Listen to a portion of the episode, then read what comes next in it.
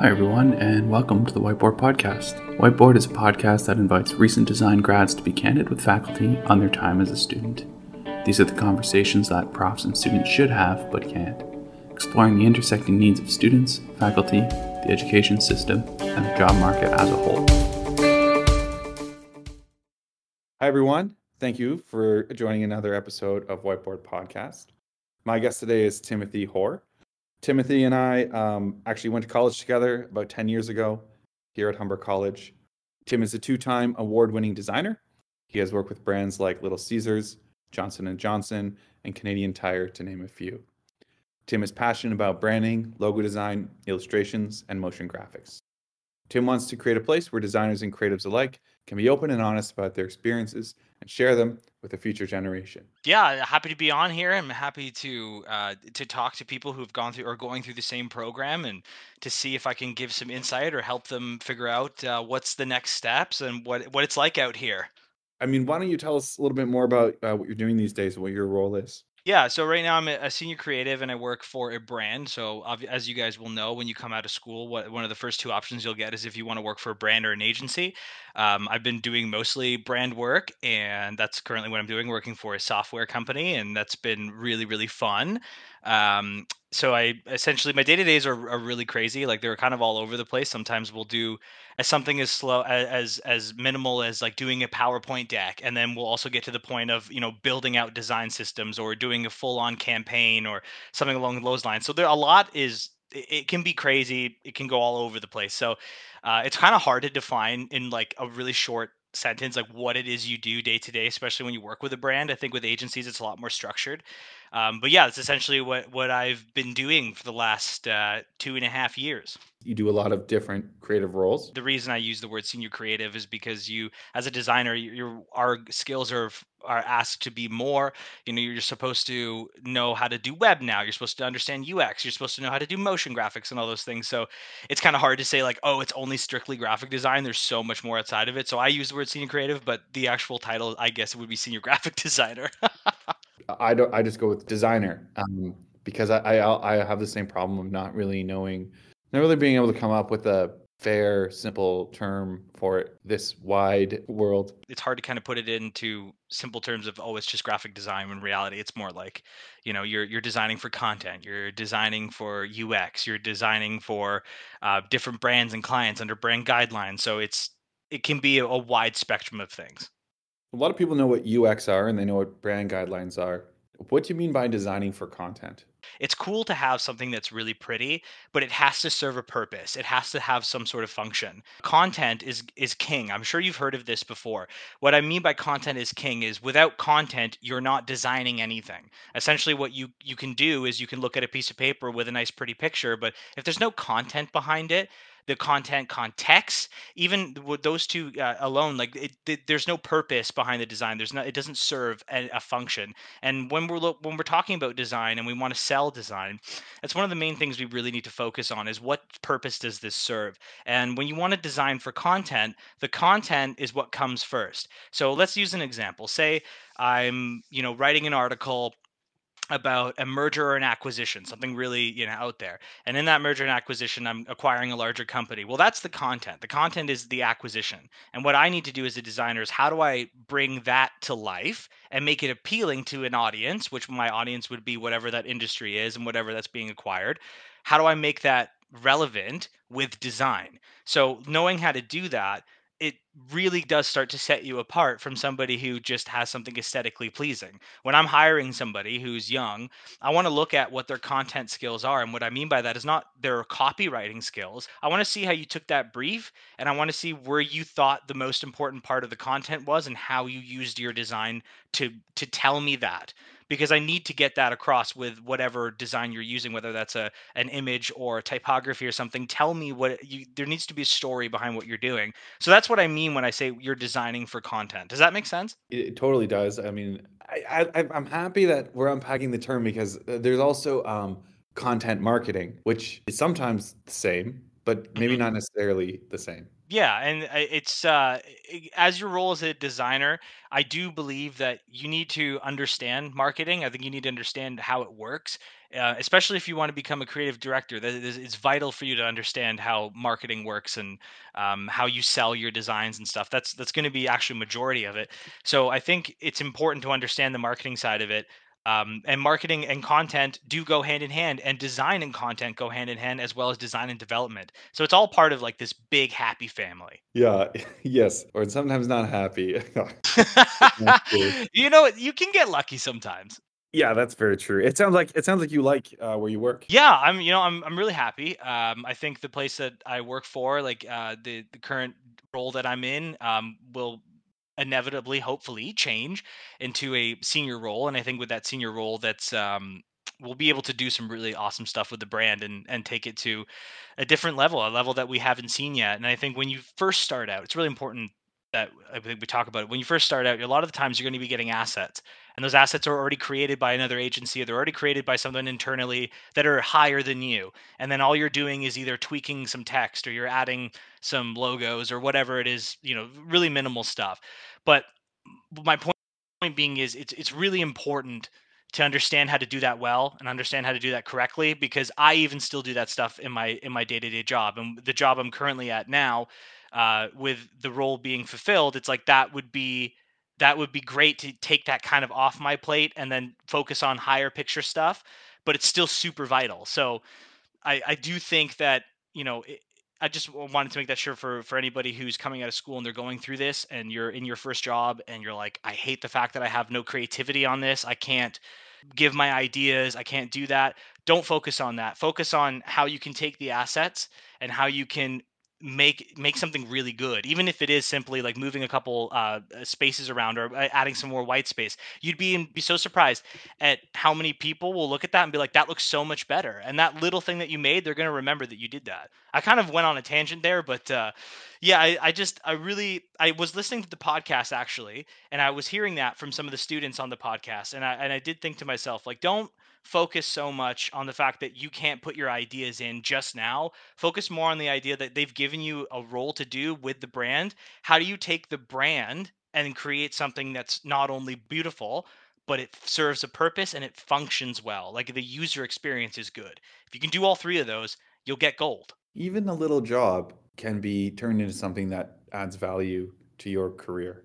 I think all these jobs add value. I think when you send something to somebody, like if you're an intern and you're working at an agency and you get something back and they say just move this logo around, you you have that on your plate now and it- then it's not going to come down to like oh like i can only move this logo in a certain amount of places for it to look good. What they're going to come down to is speed. They're going to see how fast you send that back. If you're on it and you're sending it back quickly they're going to start sending you more jobs. Once you start sending more jobs and you're getting it back fast and you're doing what they say pay attention to the details. That's what they're also going to want to see. If you're not reading your emails you're not looking at the different points that they've asked or you miss a step and this i'm going to tell this for all younger designers if you're doing like a book or you're doing an editorial design and you misspell something or you miss it believe it or not a lot of the times even though you have a content person this comes back on you a lot Oh of the yeah. time. And if you print it dear god let me help you like look I'll, Yeah. I'll be the first to tell you it's happened okay it's happened on my watch i've had printed material that was spelt wrong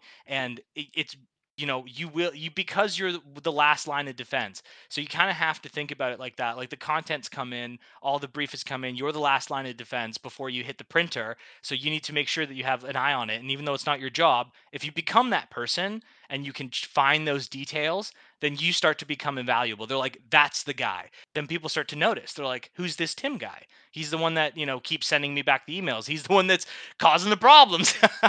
but uh, Yeah. I do think it's I think it's really vital. I don't I'm really passionate about it because I don't want uh, students coming out of school and thinking to themselves like, "Oh, well, you know, I'm only doing these tiny menial tasks, and I don't feel like my my creative um, ideas get to be used."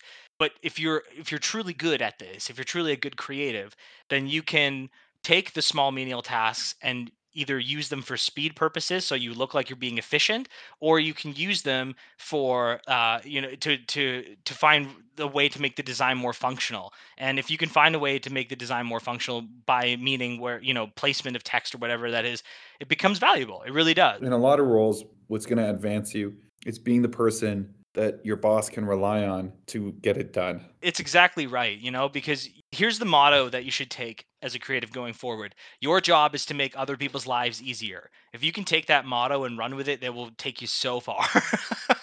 yeah, man. I, I, you know what? I, I, I truly feel that. I always say, uh, be someone who reduces the stress of the people around you rather than someone who adds to it. 100%. And it comes to the same thing when when you get into a senior creative role like myself and you have to deal with junior creatives, it's you know, you have to have you have to be able to show empathy, you have to be able to show uh, value criticism. Um, how would you do good criticism well I, I i look at it as like a sandwich. So my top bun is i start with positivity. My meat is the criticism and the bottom bun is positivity. So you start with a positive hit them with a negative end with a positive. It's the best way to give uh, a critique to a designer because the first thing you're saying is something you like about it.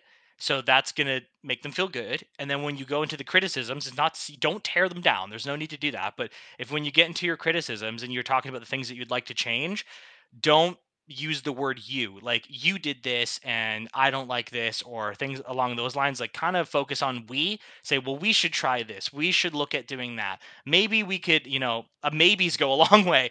And then when you hit uh, at the end when you're done your criticisms make sure you end with thank you so much for doing this or um, i really appreciate the way you had you dealt with these color this color scheme or whatever. Find a way to end on a positive and nine times out of ten you'll you know you'll be able to get what you want out of it without hurting someone's feelings or without making them go back to their desk going i hate this person. Nice. Get some great feedback for uh, people managers and even instructors on how they can communicate with with um, junior designers. But be, i'll ask you this because you are in a supervisory role. Uh, what how can a junior proactively ensure that they are you know hitting the mark? How can they make you feel like you can trust them um, how can they come to you uh, before they start, while they're working, um, and before they submit uh, in, in productive ways? Asking the right questions. What are those questions? well, it does depend, right? But yeah, so it's asking the right questions. So I want to see from you that when you're looking at whatever the brief is that's coming down, or I'm explaining to you what the the role is or what I need from you, the questions that I want to see from you are going to be asking the questions of did we think of this? Um, how does this work with this? If I get this file, what are the bleeds on it? What are the dimension sizes? Like if I haven't given you any of that information, it does happen. Sometimes, you know, as a senior creative, you you do forget like, oh, I should have given them this, I should have given them that. But if you catch me and those, and I'm not to say you're you're you know you shouldn't always try and catch the person for being wrong, but mm-hmm. it's just the attention to details, and that's how you ask the questions by really being focused, listening to what it is I'm asking for and asking questions back that relate to what we're talking about. So I, I think it's it's you know pretty straightforward for a senior person if i am working on something and i'm like oh i just need you know a background change or i need you know a, a, couple text formations or i need a couple slide decks to look at. And i say hey can you put this together for me? And it comes back from you and everything that i've sent you is not on brand it's the colors are way off. It it just looks g- genuinely bad, and it looks like you haven't put the time into it then I'm going to say, okay, this person's either not ready or they they have no idea what I'm talking about or they didn't listen to me. And then the other thing is, if you come back with really good work, but it took you two weeks longer than it was supposed to, that's another problem I'm going to look at. We're like, okay, well, you've taken way too long to do this. And then the last thing I'm going to look at is, are you copying this from somewhere else? Like if I find that you were taking Envato templates or you were, you know, looking at Google Images or something and that was directly sourced from there.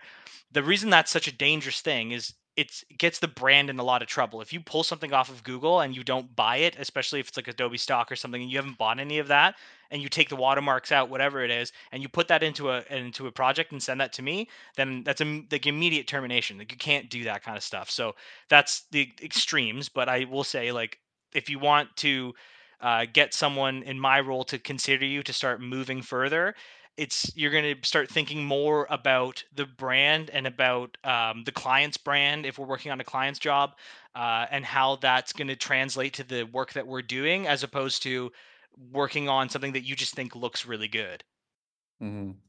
Tim, thank you. And I guess the other thing with using other assets is even if you don't get caught, like you're not you're not getting any better. So if you cheat for five years, then in five years you're no better than someone with zero years experience. you don't want to get entangled in that. Now I, you know, there there's definitely something to be said about taking inspiration from stuff that is that's totally different if you want to it's why we do mood boards it's why, we'll do like a stylescape like it, you guys know what that is so looking at that stuff that will really help you kind of envision a style or um, even even sometimes colors can express moods like they all have different moods of what the colors mean so sometimes that mood might make you feel like maybe i want big bold typography because i want to feel edgy or i want black and white photos with big red backgrounds and stuff to really like make it pop and so there's ways with attitude and stuff that you can you can build out a design stylescape and it doesn't have to be beautiful because that's the whole point of those stylescapes and mood boards. But if I can see as a senior that you sent me back something like that, and even if it's not perked together perfectly, but if I see that there's like an actual vision and I can see a streamline of designs that make sense, then I'm going to say that person knows that person is thinking. They're really thinking about it. Even if you miss the target, like if you still have something that's cohesive, I'm going to look at that and say, okay, like it's not, you know, it's not what I was envisioning, but design is subjective. We have to remember that at the end of the day. This is all subjective. So what I might think looks good, you might not think looks good, right? So we I can't always just because I'm a senior creative doesn't mean that when I look at your design and I think, you know, of a different vision, it doesn't mean you're wrong. It means I I have to open my mind and say, well, maybe we should look at this direction. Maybe that's not a bad idea. And then go from there. And sometimes it, it, it does happen. I mean, sometimes it's really exciting, and then you end up kind of build, building something that you never thought of, and that's why I find junior designers to be really inspirational. I want you guys to to kind of remember that as you come out of here. Like senior designers do look towards you sometimes to have the innovative ideas. Don't always think that we know everything because we don't. And a lot of the times we look towards the younger generation to build us something that might be a little bit, you know, more on tone, right? Or something that's a little bit more um, exciting for an, an audience that we might not resonate with. I mean, I'm from an early 2000s, 90s baby. You know what I mean? so yeah. for for me, like you know, what I appeal to me might not appeal to somebody who's 16. So I, I think, and and in this job, we we have all demographics. Um, as a junior designer, like don't feel like just because you can't give your voice now that you shouldn't try and express your voice uh, in a setting where it's comfortable. Now, if you're in a in a situation where someone doesn't make you feel comfortable with you sharing your ideas, it's, a it's a wrong job to be in. Don't be in that job. Be in a job where your manager is has an open door policy and is willing to listen to you. Yeah, I, I now that I think of it, I, I think I've always had supervisors who were really, really welcoming of of my input and always encouraged me to think more and never ever made me feel like I, you know, even when I made something that was garbage, they they there was always some mentorship there. So I think I've been lucky. I hope everyone else is lucky. Yeah, that's that's a beautiful thing, right? I mean, I think it's when you guys get to that position as senior creative, remember this. You know, it's remember to be as opening and welcoming, and that you don't know it all, and that this junior might open your eyes to something that you didn't think was possible or didn't you didn't think about. No one ever stops learning, and well, I mean, I suppose some people do. I guess you do some hiring uh, as well as um, supervising. So, uh, do you have any thoughts on you know what what makes a powerful application? What makes a powerful interview? How should people should find their first jobs? If I'm going to hire a, a junior designer, what am I looking for? So, even going through the portfolio reviews with Humber, just looking at, uh, at at the talent that comes out of there, one of the main things you got to focus on in your portfolios aren't just necessarily like things that look cool. I want to see is there is there an actual like is there actually thought that's gone into behind this? Did you just slap together a portfolio because you were like me and didn't do it until a week before portfolio reviews and then you decided to do it and get it printed and the print shop was closed? so you know, uh, take some care, take some time. I got, I got bad news for you. We don't print them anymore. Whoa, no! So is it is it all um, on iPads and stuff? Uh, oh yeah, or just like online because we had COVID. But um, it's also like the industry. Very rarely do you go to a job interview with a printed book anymore. So that's true. I mean, I, every time I mean, I've I'm Sorry, still encouraging people to print. Like some things just shine in print and they look not so great in digital. And I think editorial is one of those things. Um, yeah, totally. I, yeah, I agree with you. Yeah. Anyways, yeah, anyways, carry up. No, no, no I forgot on. where we were. Let's just start over. well, well, you were saying if uh, if you if you were someone who left it to the last minute and it doesn't look like there's any thought behind your pieces, Yeah, it's it's going to be a red flag, right? So I think um, going forward, uh, if you're going to get into your, if I'm going to get a portfolio from somebody, which is obviously going to be a website, like duh, like uh, if you're if you're getting the the website, um, I'm not expecting you to be a code expert, but I'd like to see that you understand it. I'm not expecting you to be a UX and UI expert, but I'd like to see that you understand it. Um, these are all things that you will learn as you go through with it, but I want to see that there's something outside of design that you're that you're looking into as well like whether that's marketing that's ux that's content that's copywriting whatever it is i want to see something outside of your just your designs that shows me that you can think outside of it. Because i know that um, there's two roles that you can get into right? It's like you can get into the graphic designer role you can get into the art direction role and art direction's more about vision and graphic design is more about the craft. But if you can do the craft really well, but you also have that strategic mindset behind it, it becomes really powerful. And it's something that we, you know, it's something that you can look at that and say, hey, I can mold that person to become a CD or an, an ACD or something along those lines. Like the way that they show the vision is what's really important to me. Um, I'm not expecting you to, you know, be a Steve Jobs, but I, I do want to see that you've put some thought behind the designs that you work with. It also opens up uh, freelance role if you if you can be a, a maker and a thinker. Yeah, definitely. With freelance, if you can have that mindset, I mean, with freelance, you're gonna have to be you're gonna have to understand business regardless, because you're gonna have to run the business yourself. And the last thing you want to be doing is uh, sending revisions for the 25th time and not getting paid for it. yeah, I don't know what that's like, but uh, I've heard it happen. no, you managed to beat the beast early, huh? I don't fuck around. People pay me. I, you know, I don't. I don't swear on this podcast ever, but when it comes to getting paid, I will swear. Oh, really? Fair enough. Yeah. No worries. Well, we could just we could just block that one out. No worries. yeah, I might leave it. but one of, but actually, now that you mentioned that, like not getting caught as a freelancer in that kind of scenario is very much akin to uh, what you alluded to earlier regarding understanding a project, reading the email, double checking the copy, knowing exactly what's expected, and asking the right questions when you don't. That's the exact same process with a client as a freelancer, um, really defining the deliverables and the timelines and you know all sorts of expectations and the knowing how fast you work um, of course influences the price again just like you, you were saying so? even if you're working uh, in a brand or yeah, with an agency, um, all of these same variables are at play, even if you're freelancing. I mean, I'd like to just quickly challenge the idea there that you know if if you can do it faster, um, that you get punished for it, right? So it's like if you're you know you can do something in an in an hour, just charge more. Yeah, hundred percent. I mean, it's uh, the classic uh, story, right? The the girl who walked in. I think I don't remember what company it was, but she drew a logo on a napkin and was like, "There's your logo," and they're like, "Well." you know, you only did it in 10 seconds. And she's like, yeah, but it took me 10 years to figure it out.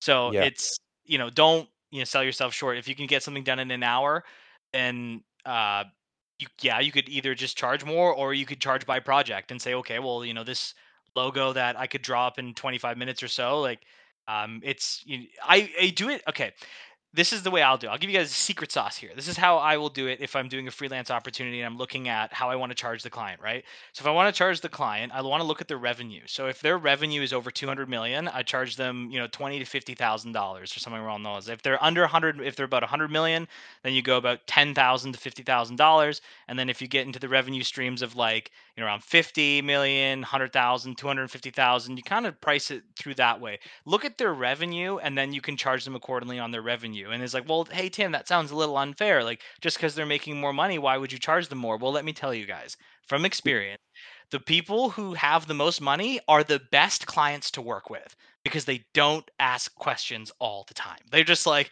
and they don't nitpick. They don't, you know, come at you like 24 7, like, well, I could get this cheaper for so and so. They just say, just do it and come back with a bill. They're like, just, I just get it done. I don't want to talk about it and come back with, with your concepts. Yeah, that's yeah. Actually, that's my experience as well. There's there's a lot of different pricing models. I'll describe the one you just said as like the how much can I get pricing model. Yeah, sure, fair enough. Then there's value based pricing, whereas doesn't matter how long it took to draw the Nike logo. Logo. What is it? What is the value of that to the client? And it's quite high. And then there's the um, um, product or deliverable ba- deliverable based. So you say, well, you know, I'm doing this. I'm making a logo, and logos cost. This is what I charge for logos. So there's the product based, and then there's hourly, which, you know, they all have benefits and problems. Uh, believe it or not, I mostly charge my clients hourly. Um, and then there's you could do mixed models, right? Like I will price out, you know, meetings are at an hourly rate because I hate them, and uh, I I charge what I charge for them, and if you want to pay me, well, that's fine. And and then sometimes the deliverable will be one amount, and then every meeting will be billed hourly. So it's not, you know, there's many different ways to bill as a freelancer. Yeah, yeah, totally. And it kind of comes back down, uh, circles around to the idea of like, how do you deal with a difficult client? And I think there are times where I think you have to be able to say no. You know, you have to look at it and say, I'm going to fire this client because it's not working out. Even though that the, you know, the price might be right and they always pay and whatever, sometimes just for your own mental sanity, it's not worth it to go through it and you just need to drop it. And sometimes people are unrealistic. You know, I've had situations where I let a client go because they we were on round like vision i think it was like i think we were almost close to like round 60 or something like that and i was getting to a point where i was like i just don't think you know what you want and i might not be the guy for you because i feel like we've gone through this enough you know we're way past where we we said we were going to be by the time this project was going to be done um, so what I did was I refunded him half the money because I'm going to take the money that I worked on the time that I worked on, gave him half the money back, and called it a day. And he was pissed and he wrote a terrible review and he was all mad. But at the end of the day, uh, sometimes it has to be done. And so don't be afraid. Like if you really feel like this person's just not realistic, it's okay to drop the client. Yeah, it hurts though. It does, but it's not going to ruin your career. I mean, I'm still doing just fine. So I can't say it's happened a bunch of times, but it has happened once. Interesting. I guess that's the benefit of the uh, hourly billing. Um, yeah, there you go. So just charge hourly. You'll have already had their money. Well, you know, I I, I didn't I didn't know we'd get into this, but the truth is, I have almost always billed hourly, except for something that is a discrete deliverable, such as a logo. I'll figure something out based on you know what I think it's worth, the value of that to this individual client. I mean, you can go if you're taking sal like not you know if you're working for a company, you're doing salary, but then you end up working 16 hours a day. You're not getting paid for those extra hours outside of the eight hours that you work. So, you know, for hourly, you could you could make quite a lot, but then it comes back to the idea like if you do it really fast, what happens then? So charge more. Charge more. Ten years ago, I, I was charging a third of what I charge now. I, I don't know, roughly, because I was fucking slow. Now, let me ask you, do you have you noticed that since you've upped your price that your client base is a lot more comfortable with it as opposed to when you were charging a lot less, you'd get a lot of client base that were asking for way more? Yeah.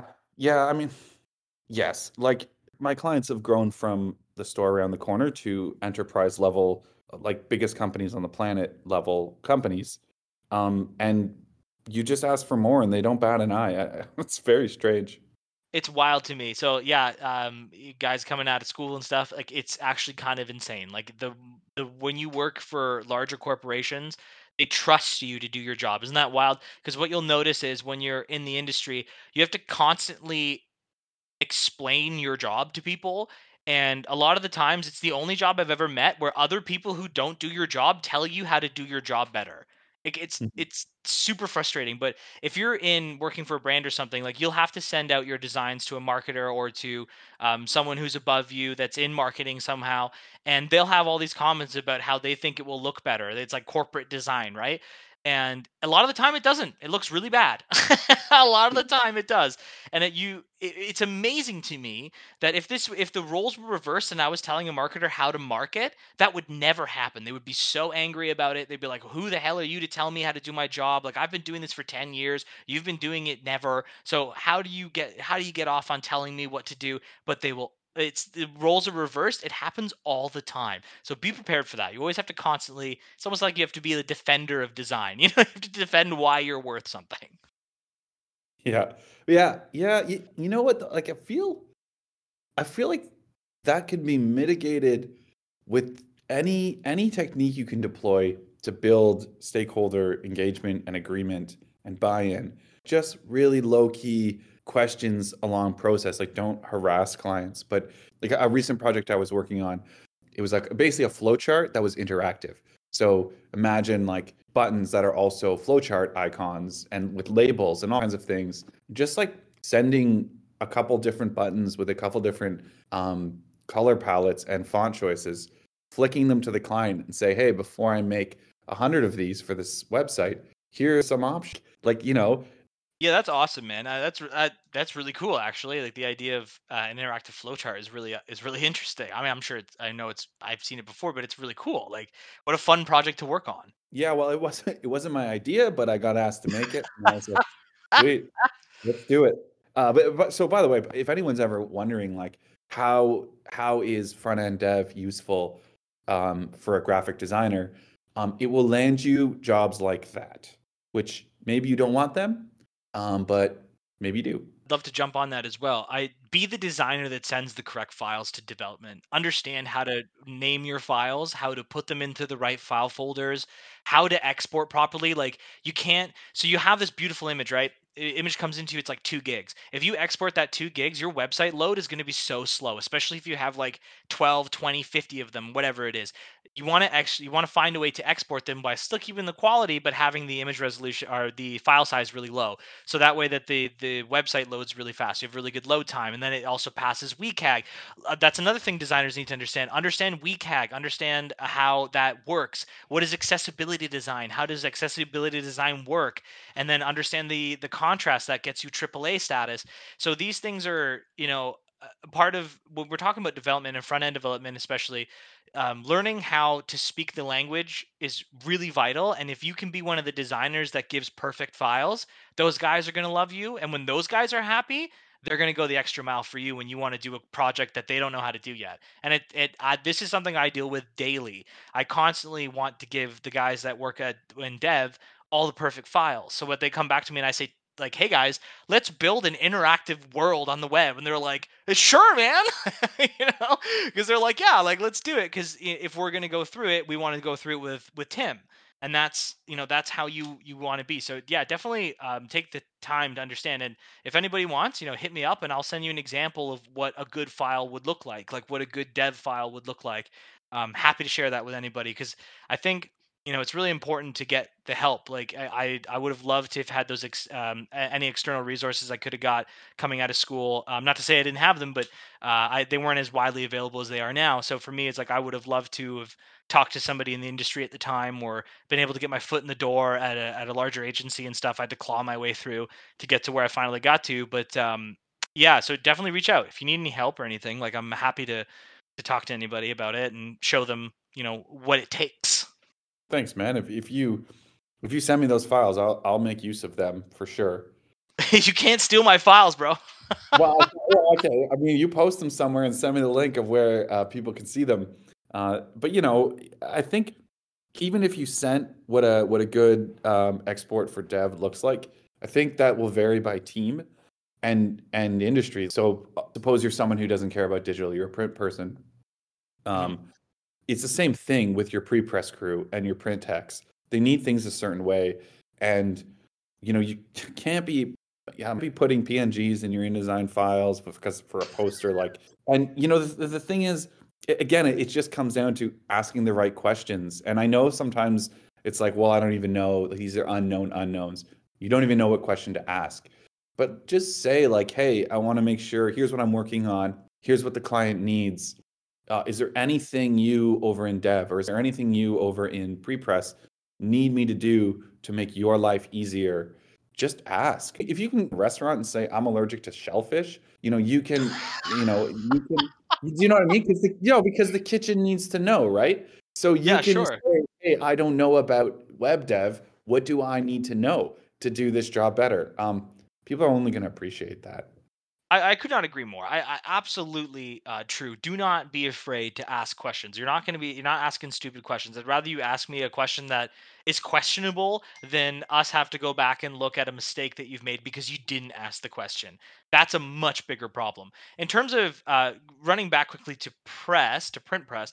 So I also I worked in a print shop um, for a long time as a uh, print manager there or a production manager for for a long time, um, and then project manager. And uh, I will say the one thing from designers that I got a lot of the time that I'd really like to to put out there: package your files. Okay, if we're in pre press and you don't package your files, let me tell you what happens. All the links from your InDesign, because 90% of the time your bleeds are incorrect. So you don't have the right bleeds for our press. You don't have yada yada yada, whatever it is that the pre-press guys need. You don't have it, trust me. So when you send me a file, I'm going to want to open your file to make sure that I can export it into the correct bleeds, to the correct size, whatever it is it is. Um, and you send me the file and there's no links and there's no fonts. Well, guess what? I can't open your file and then I have to ask you to send me that. And then I, I can't tell you how many designers I was shocked. I'm like, you don't know how to package files? You work for a million, like billion dollar company, and you don't know how to package files? yeah, they didn't so have please package your files. They didn't have David Barkworth. Oh my god! You know what? He was harsh, but he was a legend, and Oh, I have always packaged my files since. Yeah, I, I don't. Yeah, man. So okay, let's. I also worked in pre-press. So like for me, top ten mistakes. Yeah, just just not using package, which is weird because if you use package, then your other mistakes would not be right. It would not happen. Not understanding bleed, using PNGs, well anything any non CMYK format, missing fonts, um, not understanding DPI. Oh my god! Yes. They don't understand it. Oh, it's 300 DPI. Yeah, but it's one pixel by one pixel. So it's it's just going to be a smudge, you know, uh, stuff like that. I, I, I you know, it, and ask questions. Yeah, because the only person who looks bad is your instructor, which is me. So if you hate me, ask questions. You'll make me look bad and help yourself. Guys, don't do that to Eric. Okay, he's a good guy. Don't, like, come on. but it, it's Are you true. Professor Forrest? now Eric is fine. I, I Professor love Forrest. That's my dad. That's my dad. It sounds so sweet, Professor Forrest. Uh, That's awesome. I don't like any. I don't like any. I don't value things. I guess I don't. I don't know how to explain it. We're gonna cut that out. Uh, anyways, yeah, no, I think, um, uh, yeah, definitely from from pre-press. So it, you're not if you're working in a brand or you're working in um, an agency, you will still deal with print. Don't think that's not going to happen. It absolutely will happen. So you definitely don't think that you don't need to know uh, print design. You do need to understand print design. And if because a lot of the times these companies they want brochures or they'll do a trade event and they want roll up banners and they want you know all the um all the trade show stuff that you need like table runners and everything. It's slipping my mind right now, but you Yeah. you know lanyards and all that jazz, right? Yeah, So yep, you need to understand how that's going to work. eye clips, mugs, water bottles, bags. You got it. You got it. Yeah, yeah. So it's just like the, the list goes on, right? Thanks, Eric. Um, but I think you, what you want to look at too is I, I will also be sending files like international. Like currently, right now, I'm sending international files to uh, America to work on uh, to send out a banner that we're doing an event out in America. So it's like okay.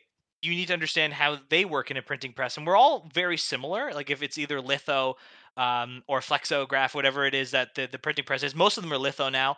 Um, we're Mm. getting into real technical stuff, but yeah, I mean, most of it's litho. Anyways, point being is, um, if you're going digital or if you're going onto the pre-press, you know that could also affect how it looks, right? Because obviously everything on litho is always going to be better.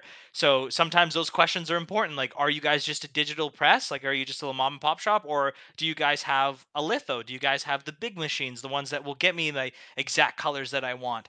So, um, you know, like we're always the main theme of this seems to be around asking the right questions, right? Like, so how does that make you a really good designer? Um, and then going back to the actual file format, when you package your files, it packages all the fonts and links. And if there's errors in your InDesign file, if you, when you package them, it will tell you, hey, you have all these problems. And then you need to go back and make sure that you have a green dot at the bottom that says no errors, green dot. You're good to go. Yeah, you, you know, and the other thing with a, a good package is that if there's anything you didn't anticipate, the pre-press folks can usually fix it for you. Something else to Yeah. consider. If you give them what they need, then you won't even ever know that there was a problem if they have a good team. Yeah, totally. I mean, I'm uh, I'm still of the sound mindset that perfect files is uh, is the perfect way to go. So if I can be as perfect as possible, and that the guys at the print press don't have to touch them, then I've done my job well. So that I like measure my job based on how happy those guys are. And if they come back and they're like, "What the hell?" I'm like, "Uh oh, we got a problem." Yeah, you're right. You're right. I mean, I'll give you a really low key example of when you can't give them the right file, so to speak. So Hit me with if, it. if- if you're working on a, a billboard and uh, it exceeds InDesign's max uh, max dimensions. So let's say it's like 50 feet by 30 feet. You have to make the art. You have to make the page size half scale and double the resolution.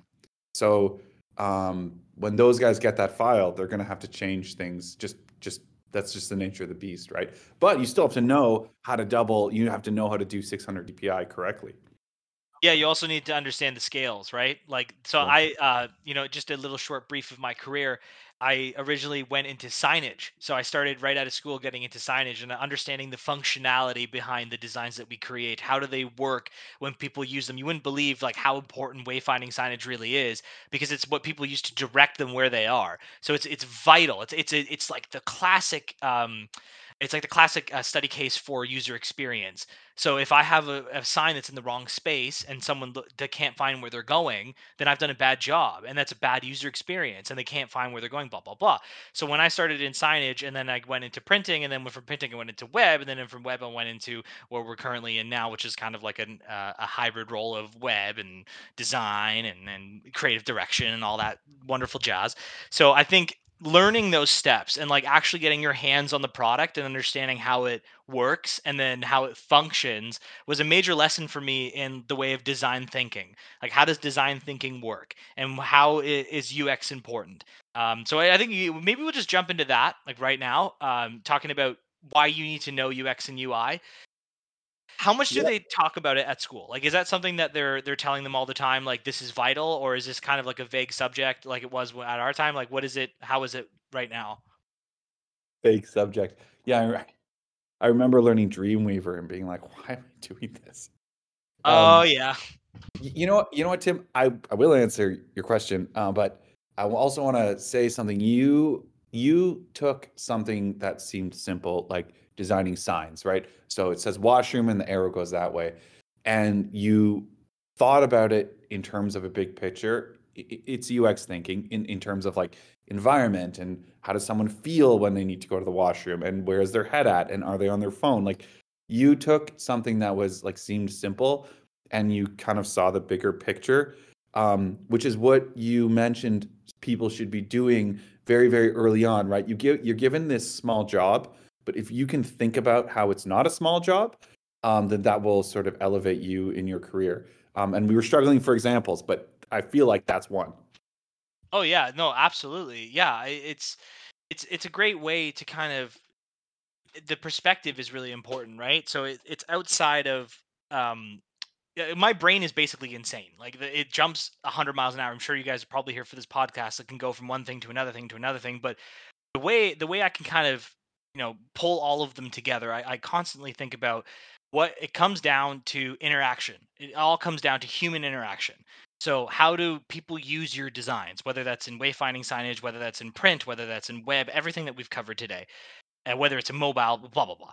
How do how do people interact with what i make? And is it giving the message that content has put in front of me? And if i can get those down and i can check those off the box and we've really created something that ha- has power behind it and it has a voice and it has a vision and it has a strategy and all those things are really vital because it becomes rememberable and once people remember who you are and they remember your brand they begin to trust your brand and as soon as you build trust with the clientele that's when you have them right. I guess maybe one example of those things all coming together is uh, the apple unbox experience Oh, for sure.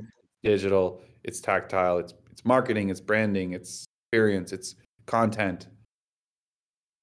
Yeah, absolutely. I mean, uh, that's a perfect example. I mean, even down to the finer details of how the box is printed and what kind of material they use for the box so that it feels high quality, it feels high end. You're not questioning the price point that you just paid for it. You know, you're thinking to yourself, you know, I opened this box thinking, wow, like look how simple and clean the design is. They must really be ahead of the pack or as their you know inner uh, their AI chips that they're using inside of their phones are the same that we use in Interact and same uh, in Intel, and it's like all over the place, right? Like the guy who makes the chips is the same guy for everybody.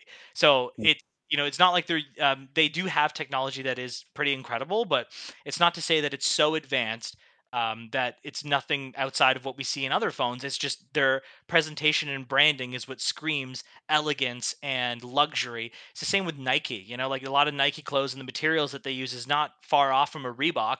But the reason that Nike is so memorable is because of their brand. If Nike was to make a hotel, I think we could all tell you what Nike's hotel would look like.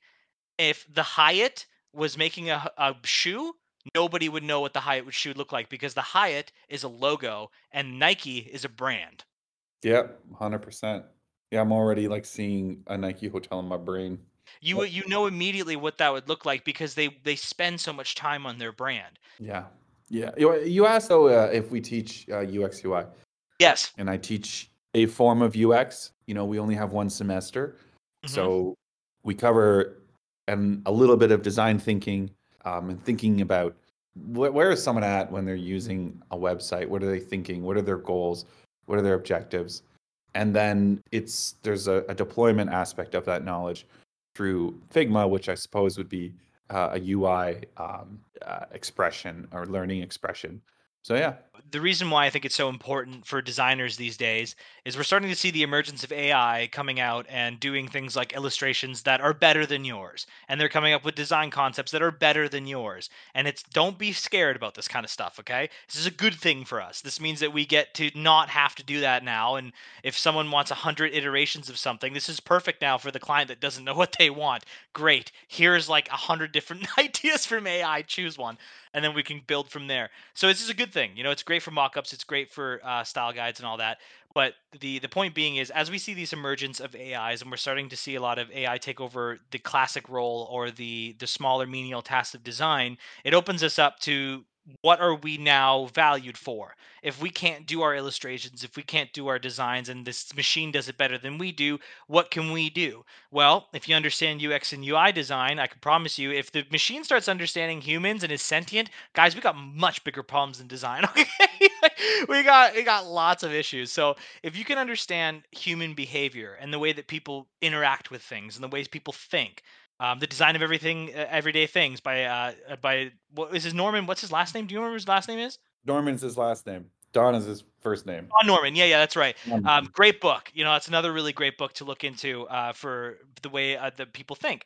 So if you can understand that the way someone behaves when they interact with your app, like some of the best UX people I know are, are writers because they understand how people interact. And so I think it's really important to kind of uh, as a designer to to make sure that you understand how that how that's going to work within your landscape and understand like okay well if my value is going to be more about thinking and more about strategy and more about critical thinking in terms of design and how creative is going to help solve the problem then I need to understand how people are going to actually use this.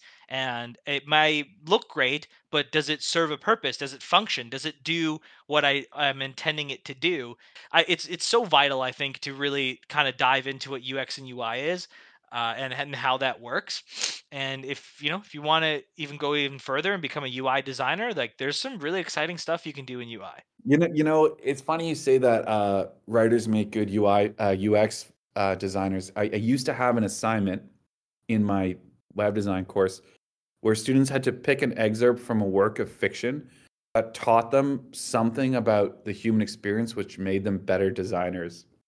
And I would give an example. I think I took one from uh, uh, Anna Karenina, where um, the main character is talking about how they were reforming government on behalf of the peasantry, but the, they weren't doing it in a way that the peasantry wanted. And so, of course, there's a huge lesson here about uh, effective user research and blah, blah, blah. But honestly, Tim, like nobody got it. People were like, what do you mean? I, they don't talk about graphic design in, in movies. So, so uh, it just, it, it, I think it was a little bit too meta. I think that would be more like a fourth or, you know, third year UX thing. But I, I think what I'm trying to say is I 100% agree with you. People who understand narrative. Yes, yes. Journey map in a way is like the true story of of the uh, design experience, right? So You could take a journey, a user journey map, and you can, you know, cross-examine it with the script, and you could see so many similarities on the same thing, like the plot of a story uh, versus an actual journey map with with um, someone's behavior uh, with an application. Like you'll see a lot of the similarities in between the two. There's a kind of harmony there because it's not that it's not so complicated. You know, like us as people, we generally use things the same way. Um, I think there was a study a long time ago about the uh, the swiping motion and the pulling down motion and how it's a natural instinct with our thumb to make that motion happen. That you know, you guys got to remember, like you know, 20 years ago, this kind of this stuff wasn't didn't happen. There was no such thing as that swipe motion. You know, like that was something that had to be discovered. And these are natural tendencies. They're they're natural tendencies that we we will use and we will um, you know th- the way that we interact with things is is more of a natural side of things so yes understanding the narrative understanding how uh, human behavior works all of this stuff is is really going to help you on your journey as a designer and it's also going to give you more value it's going to make you start to think about things a bit more deeply. You're not going to be so attached to a design because it's beautiful. You're going to be more attached to designs that that uh, give a message um, and you'll start realizing that you care more about the strategy and less about the aesthetic. You'll start to care more about the you know you'll start caring more about revenue. These these you know a lot of designers i meet they're so scared to talk about money. They're so scared to to understand finance. And you guys like if you want to be a cd you got to understand this stuff. You know you got it's it's more important for you to be building relationships for you to understand how to talk to executives. It's more important for you to have a vision and a strategy than it is to be the master of your craft. I'd actually say like the master of your craft is probably the last thing you need to become a creative director. I think if you want to be you know uh, considered for the role the first thing you you'll want to be doing is are you building relationships and i know a lot of us designers we, we kind of cringe at that right we're like oh we're we're introverts we don't want to talk to people and the truth is, if, if then maybe you need to reassess if that's the role you want. You deal with people, and when you deal with people, you have to understand empathy. You have to be, uh, you have to put your own feelings aside sometimes, and you have to learn to control yourself when you're when you're talking to people because dealing with people is a full time job. And uh, you also have to have the large picture. You have to learn how to delegate your time well.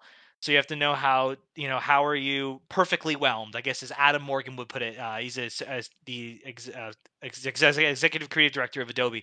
Genius guy. He's got nine great steps to be a creative director. I'd say definitely check it out if you can. But um, yeah, part of that that speech is for him is you know like these things are top of the line that you want to look at, top of the the the top of the list. And if you're thinking that they're using my work all the time, that uh, my work is always the one that gets sold, or I have been here for retention purposes for nine years plus, I should get the CD role. That's not that's not going to make you a good creative director. What it makes you a good creative director is understanding business, understanding finance, understanding how the re- how it uh, uh, uh, directly affects revenue, because you're going to need to make those financial goals. That's what your job is as a creative director. You have to direct the creative department, and you also are responsible for making money because that's what we Mhm. do. Yeah, yeah, yeah. The uh, the other thing is, um, if if you try to be the best designer so that you could be the creative director, then think again. Because if I'm the VP, why the hell would I lo- want to lose my best designer? No, that's absolutely correct. I mean, it, that's that's just it, right? Because if you're only talking about the craft and you're mastering the craft, then they're just going to say, "Well, we'll just make you a senior creative and we'll just pay you more." It's like taking the team captain and promoting them to the coach. It's like no. Yeah, hundred percent. It, it makes it makes zero sense, right? Tim, what are some of the um, content deployments that you've worked on recently, or that you're seeing recently that are inspiring to you? so the one piece of content that I picked up recently that has really been running through me a lot was actually uh, the it was a it was a I guess it's a memoir, but not really for Rob Eigner, uh, Bob Eigner, the guy who runs Disney, um, Yep. the CEO of Disney, and he wrote a book called The Ride of a Lifetime. And I just finished that book, and I thought it was amazing. Like he's a guy that runs a company full of creatives, and the way he thinks is exactly how you would want somebody as a CEO of a creative company to think uh, and I just found his I found his all his content extremely interesting uh, in terms of mergers and acquisitions, like how he acquired Pixar and how he acquired Marvel, and Um, so those are the larger acquisitions and how that directly affects the revenue of Disney and how we managed to pull them out of a hole. That's really cool. I mean, those are things that I'm really passionate about. That's outside of the creative industry, which is it's still kind of a part of it, but it's more along the business side. I kind of find myself diving into a lot of business and leadership books because I'm really starting to think about my career outside of a senior creative, like going into the more as a CD, ACD, ECD, whatever it is. I think I'm kind of starting to push my brain into those areas. So I'm starting to absorb a lot of content around strategy, around vision, leadership, uh, and that stuff is really interesting to me. I find it really, really. I find I get very passionate about people, about empathy, because my job, like essentially, that's what my job is. It's it's all about people, about how people interact with my my work, how people use it, how people's lives are better made because of it. So these are all things that I find very passionate because that's why we do what we do, right? Like we're we're in this job because we are here to make a difference. I think something that you keep coming back to is design is really about people and about people and their stories. And whether that means learning what content people need to see or how they need to see it, or whether it's knowing what questions to ask your your boss, or knowing um, what questions to ask the production folks. And something interesting about AI is that at those intersections of, of people and disciplines, I don't know if AI is ready to fill those gaps, even in the even in the long term. We'll see. So more and more, I find the way I add value as a designer is not necessarily in the the pixels that I put up on a screen, but in my people skills. That's it's business is people design is for people it's all about people so you need to understand how your voice is translated to people and if you can mm. understand that then you know you have a, you have a pretty big leg up because it, sometimes it takes years to understand how that works and how un, how your voice is being heard by an audience like it, these aren't easy things to to just grasp because there's no direct evidence a lot of the time as to what if what you're doing makes sense or not and you have to trust yourself and you have to trust your team which means you have to trust people yeah and and interact with them like Midjourney can give you 100 pieces of concept art, but it can't have a productive conversation with the client about their market and how we're going to change it, um, at least not yet.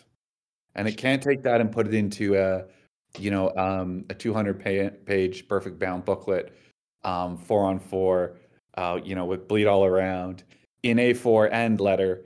These are all people problems yeah, absolutely. So let, let's stress this now, right, for everybody that's listening. Like, guys, AI is not going to take your job. Okay. Well, it's going to take some people's jobs, I think. You think it'll take most people's jobs? It's going to take a job from a concept artist for sure.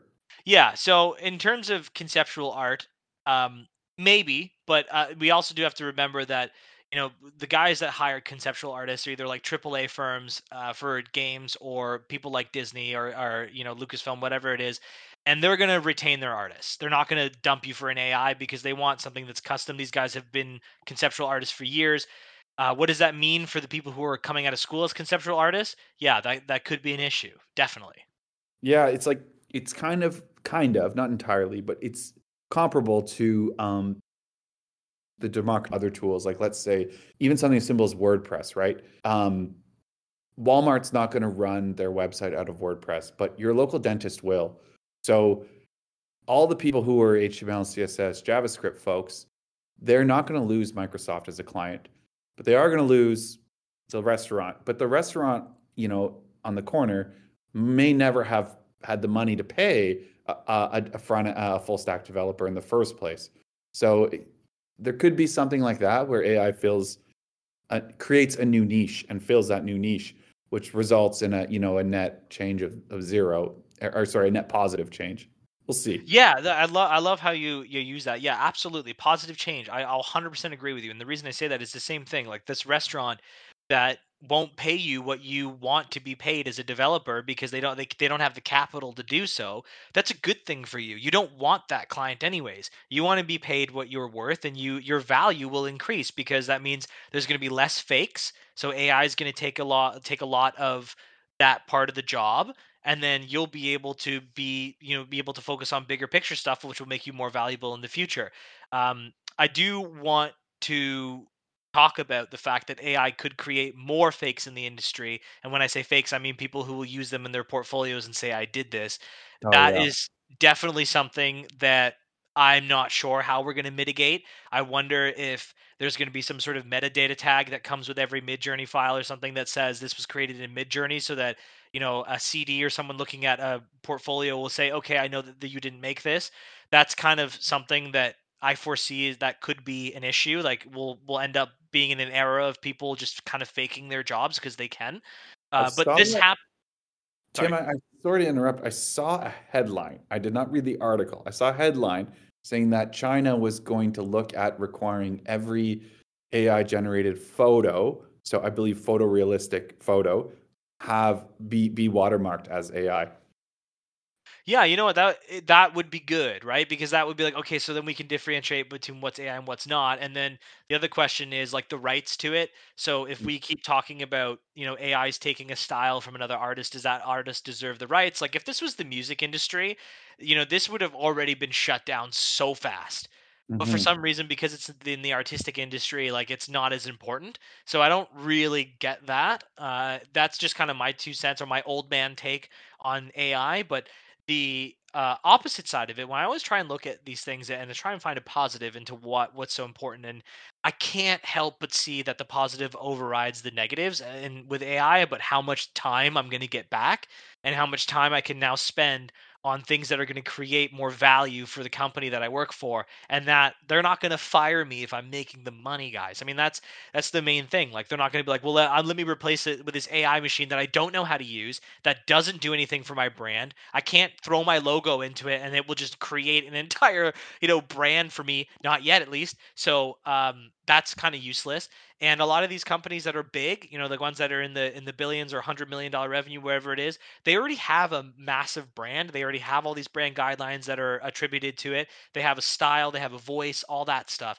So the AI is not going to know that, and it's not going to be able to tell itself, okay, well, AT&T has a certain look and feel, so I'm going to make sure all of this work that I'm doing is exactly to that that look and feel and then it, also hits the right audience. Blah, blah. It's just it's just not possible, not yet at least. So there's there's a lot of positives in AI that I foresee, but yeah, the couple negatives uh, definitely for conceptual artists. I, I could totally see the point being made. I also wonder what happens with uh, content writing or like copywriting and stuff if you can just get chat GPT, GPT to do it what does it mean for universities that's kind of what i'm really scared about with universities is like okay so now we can write an entire essay in three seconds and there's like a couple minor tweaks that you can make but it's basically perfect yeah i read an article called the death of uh, high school english uh, I think it was in the Atlantic uh, by Daniel Herman. What the, the true lament is not so much that people are cheating, but um, like you said, the best UX thinkers are thinkers are writers. And if you don't train your ability to write, like let's face it, your essay on Shakespeare, nobody cares. It was never about it was never about Shakespeare. Your prof has read everything that could be written about Shakespeare, and everything that could be written about Shakespeare probably has been written. It's it's about it's for you to learn how to think about people and think about their behaviors and spot patterns and come to conclusions and you know dream up beauty from um, a human resource, uh, which is what we do as designers. And so the I guess the I guess kind of the problem is the the dystopia of where people just lose sight of the exercise, the value of the exercise, and only see the final product, and we just get shitty at everything. Yeah, I mean that's yeah, exactly. I, it's definitely a concern, right? Like the the basic idea of like the fact that cursive writing is like extinct now. It's sad to see concept painting go away. It's sad to see cursive writing go away. It's sad to see um, essay writing go away. Um, but I actually don't necessarily care about those outputs or the the human know-how for those outputs. I'm sad to see the thinking that produces them go away. So what, when your professor asks you to write an essay about whether or not Lady Macbeth was a hero or a villain, um, your professor doesn't actually care what you think on that subject. They just want to know that you're using your brain to wrestle with this question so that when you have to wrestle with another question, um, you've trained those mental pathways. When an instructor asks you to, it's as much about training you to think, how to ideate, right? Um, give me 50 thumbnails, give me 100 thumbnails. They want you to have that moment where you learn the power of exploring ideas. and the methods of exploring ideas, the tools to create something from nothing. And AI is taking that power from us. If you rely on AI to get the job done, it doesn't matter that you forget how to draw and forget how to sketch and forget how to paint. It's that you forgot how to think in the ways that let you be creative because you don't have to do that. Yeah, for sure. And then it's going to come down to okay, well, now that it can do that part of the job, what are you as a human going to offer if this this machine can do all of these tasks? Well, the answer is going to come back to the same thing. It's going to be come down and do you want to get paid to think? When you get Yeah. paid to think, that's when you've won. okay? So you got you got to just keep remembering that the idea of uh, I think we keep coming back to this this entire podcast, and I think uh, you know maybe it should be what the the topic of this this podcast is, but it's going to come down to thinking, like the way you think about the design, the way it interacts, the way you understand the user base, the way you understand uh, the clientele, stakeholders, whoever's responsible, and the way you can deliver that. All of that's going to become really important, and if that means you lose, um, you know, the craft, then so be it. But the craft is a small part of the the trajectory of what your career is entailed or what your job entails. So don't freak out too much about it. Like if it you don't I mean obviously for me I'm never going to stop doing the craft. Even if AI can do it, I'll still do it myself because I love it. So that's why we do this. So I'm not going to ever stop doing that. Um, but I will use it. So I mean, if if I do get the oper like if AI ever gets to that point and I can bang out brands in like 10 seconds, then yeah, I'm gonna use it. You know, like for 100 percent, because that's awesome. So that means I can focus more on big picture thinking, and that's that's even more exciting, right? Can we circle back to this idea about watermarking photos or having some kind of identification on anything created by AI?